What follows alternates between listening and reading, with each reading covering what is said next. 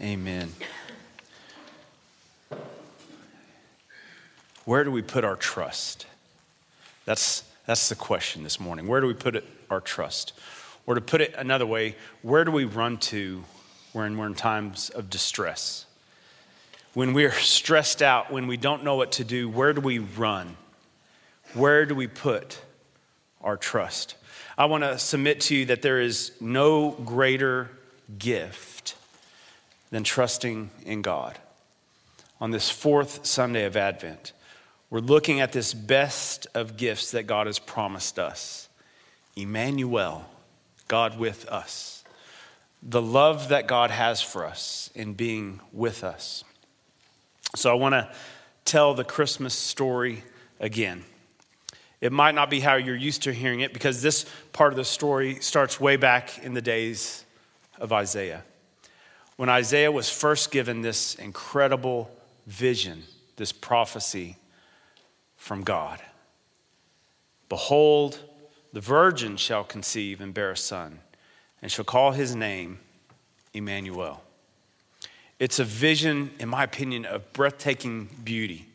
A sign is given. But in its original context, it was given to the king of Judah around 735 BC, quite a while ago. And the king's name was Ahaz. So it starts. It says, Again, the Lord spoke to Ahaz. Let's stop right there. What an incredible verse that is right there. Sometimes we, we skip over these verses a little quickly. So it says, Again, the Lord spoke to Ahaz. What a, what a breathtaking verse. The Lord God of the universe has spoken to the king. That, that's good news right there, that God is speaking to the king. And apparently, this isn't the first time that God has spoken to Ahaz because it says, again, the Lord spoke to Ahaz. I like that. What a privilege that God would speak to you. What a privilege to have God guide you. What a privilege to have God with you, giving you direction. Amen? That's what we all desire, right? That God would speak. So many of you say, I wish God would speak to me. I agree. I wish God would speak more often. Here we have God speaking to the king. and you would think that Ahaz, king of Judah, would trust God when God spoke. But the scripture says otherwise. In fact, we, we read of Ahaz in both Second Kings and Second Chronicles about his reign. And, and I was struck by this verse in Second Chronicles. It says this In the time of his distress, he became yet more faithless to the Lord, this same king, Ahaz. In the time of his distress, he became more faithless. Where do you put your trust? In the days of your distress, do you become more or less faithful? But back to the story and the context of our Christmas prophecy. Ahaz was young when he took the throne. He was 20 years old when he became king of Judah. And he reigned 16 years as king. And he reigned when there was a great time of uncertainty in the world. So I want you to have that context. Assyria to the north and east was flexing their muscles and, and conquering all the world around them. Chaos seemed to reign every night when you get home from a hard day's work and you'd turn on Jerusalem News Network.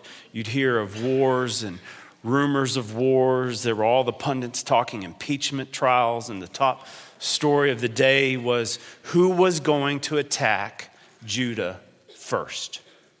This was what everyone was wondering. They knew war was coming, but they didn't know who was going to attack them first. Would it be Israel and Aram or Assyria? So let me give you a little bit of context of the nation of Judah and Israel and Aram and Assyria. So, current day Israel, you know where Israel is, but at the time, uh, the nation was divided into two pieces Judah in the south, Israel in the north. And that happened after, you remember King Saul, then King David, and then King Solomon. And after King Solomon, the nation of Israel divided.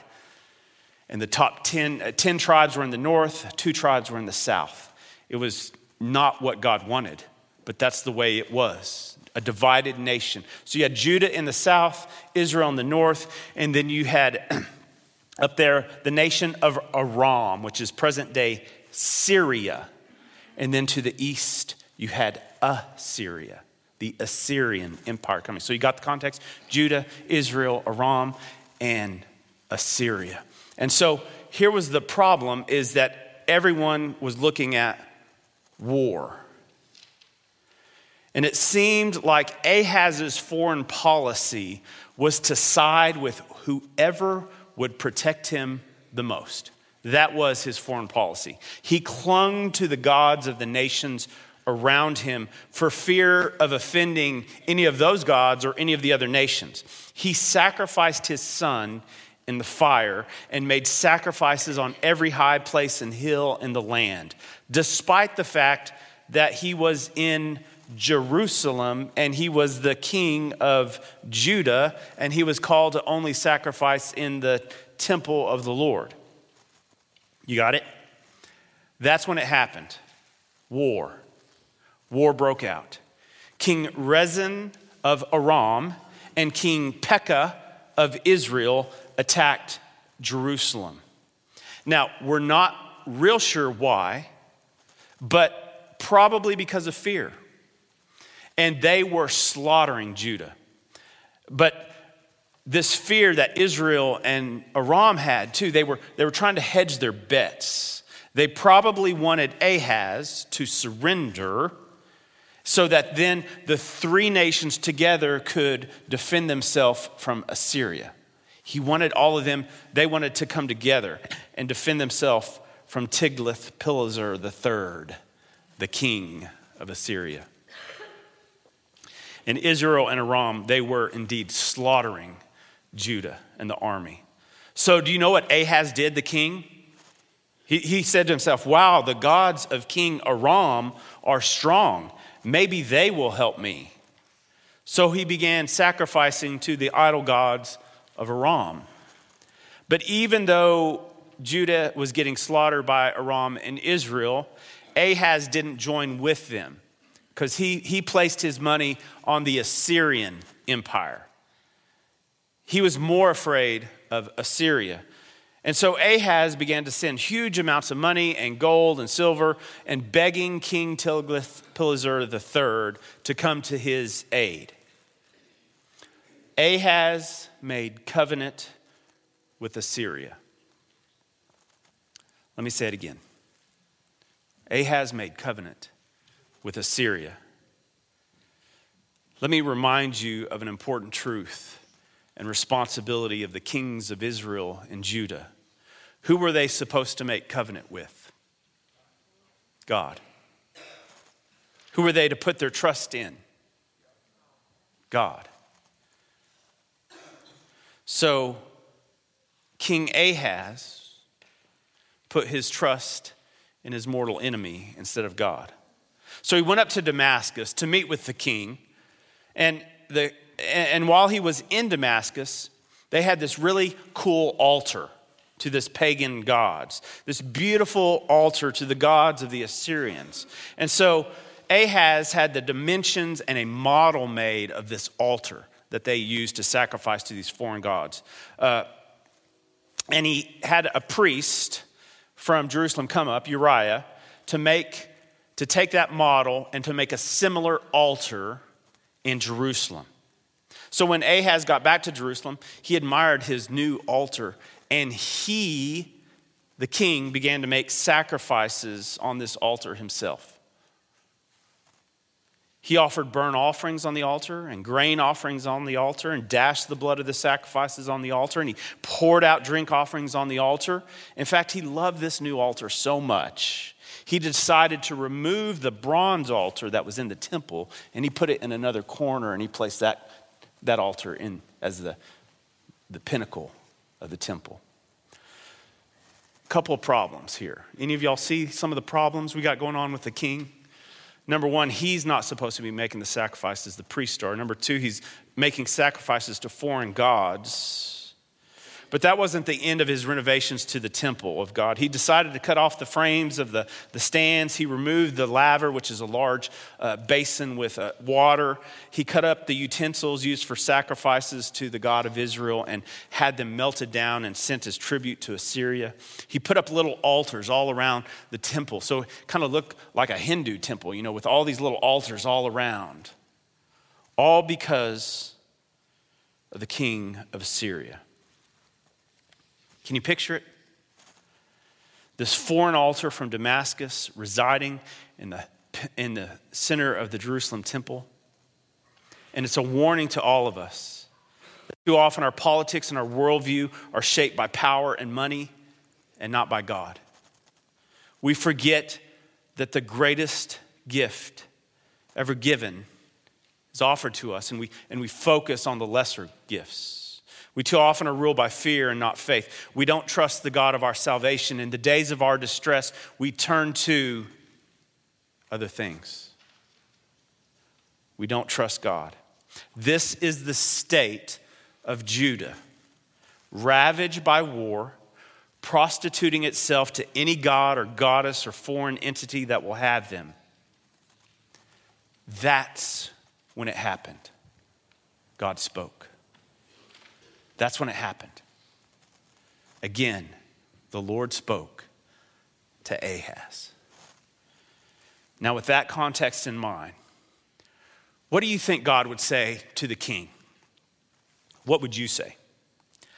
I know what I would say. I'm done with you, Judah, king.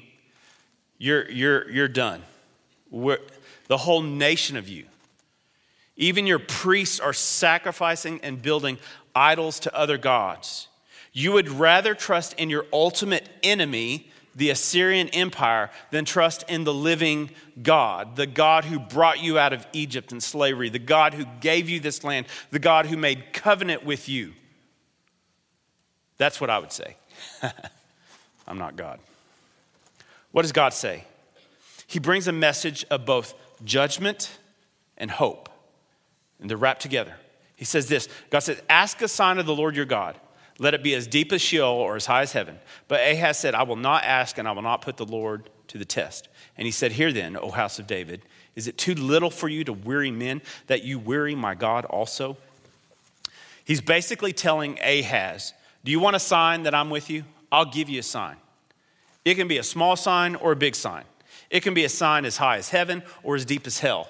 You just ask it, I'll give you a sign. You want a sign? God is daring Ahaz, have just a little bit of faith. Have just a little bit of faith that I'll be with you. Just test me. Just trust me. And how does Ahaz reply? In false piety. Oh, I can't test you, oh God. That's against the law, the Torah. Like that mattered in anything else you've done he's broken just about every other law in the Torah so far. And in fact, he gets this wrong as well, this testing thing wrong. What the law states is it's wrong to disbelieve God's promises. That is testing God. To disbelieve God's promises is testing God. What God is asking for him is to test him so he can believe, which is lawful. So Ahaz is testing the patience of God at this point, in case you're wondering his patience is being tested. So God tells Ahaz he's going to give him a sign anyway. Even though you're not going to ask, here's your sign. Here it is. You ready? Therefore, the Lord himself will give you a sign. Behold, the virgin shall conceive and bear a son, and shall call his name Emmanuel. He shall eat curds and honey when he knows how to refuse the evil and choose the good. For before the boy knows how to refuse the evil and choose the good, the land whose two kings you dread will be deserted. It's an interesting sign, isn't it? It's kind of confusing, I think, too. What does it mean? On the surface, here's what it means the sign is saying, King, listen up. Before a child born today is 12 years old, that's the age right before the age of accountability in Israel, before the child knows how to choose right and wrong. That's, they, they say at age 13 when they, when they do the uh, bar mitzvah, that's when they become an adult. Before that child is of age where he can do things on his own, the two kings who are attacking you will be gone. He's saying within 12 years, these two kings that are attacking you and their nations are gone. And in fact, about 12 years later, Aram and Israel are completely destroyed. In fact, Israel is no more. The 10 tribes, they are no more. We, we don't know where they ended up. They are mingle with all the other nations. They are lost to time within 12 years. But there's more to the sign than meets the eye if we dive a little deeper. It's an interesting sign. It says, Behold, the virgin shall conceive and bear a son, and shall call his name Emmanuel. For both Ahaz and Judah, and for us today, there is one single meaning for this prophecy. Here it is the key to the prophecy and to key to our hope. Are you ready?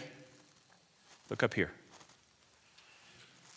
Here's the key Emmanuel. God is with us. God is with us.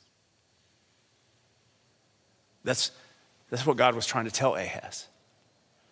I'm with you. Will you trust me? Or will you trust everyone else around you?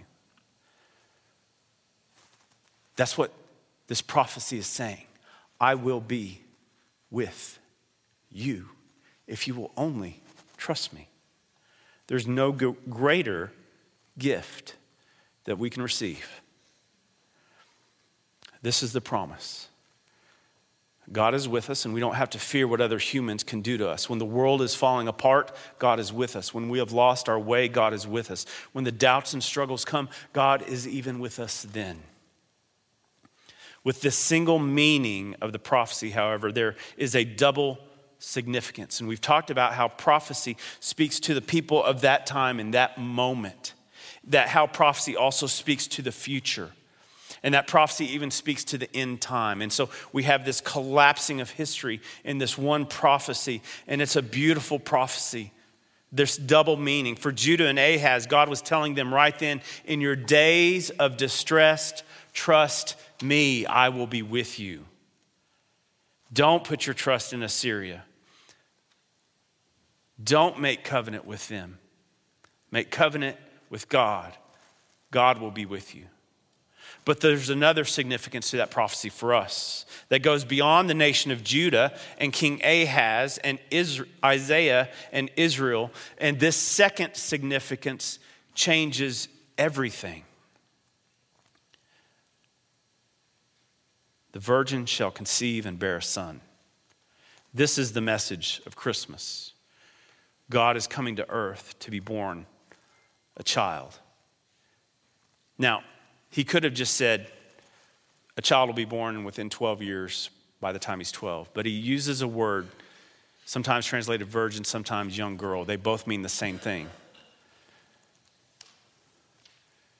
The presence of God, that God is coming. The presence of God with us isn't just a metaphor, it is reality. God will take on flesh and will take on our sin. He is Emmanuel. God with us. So, from the prophet Isaiah, we hear the Christmas story.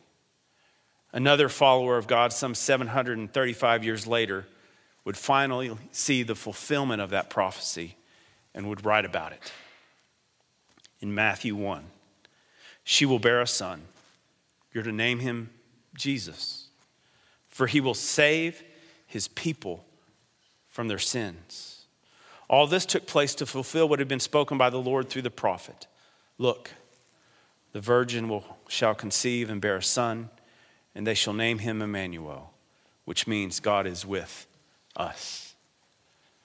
There's no greater gift. This is what we are preparing our hearts for. Emmanuel, God with us. Let us pray.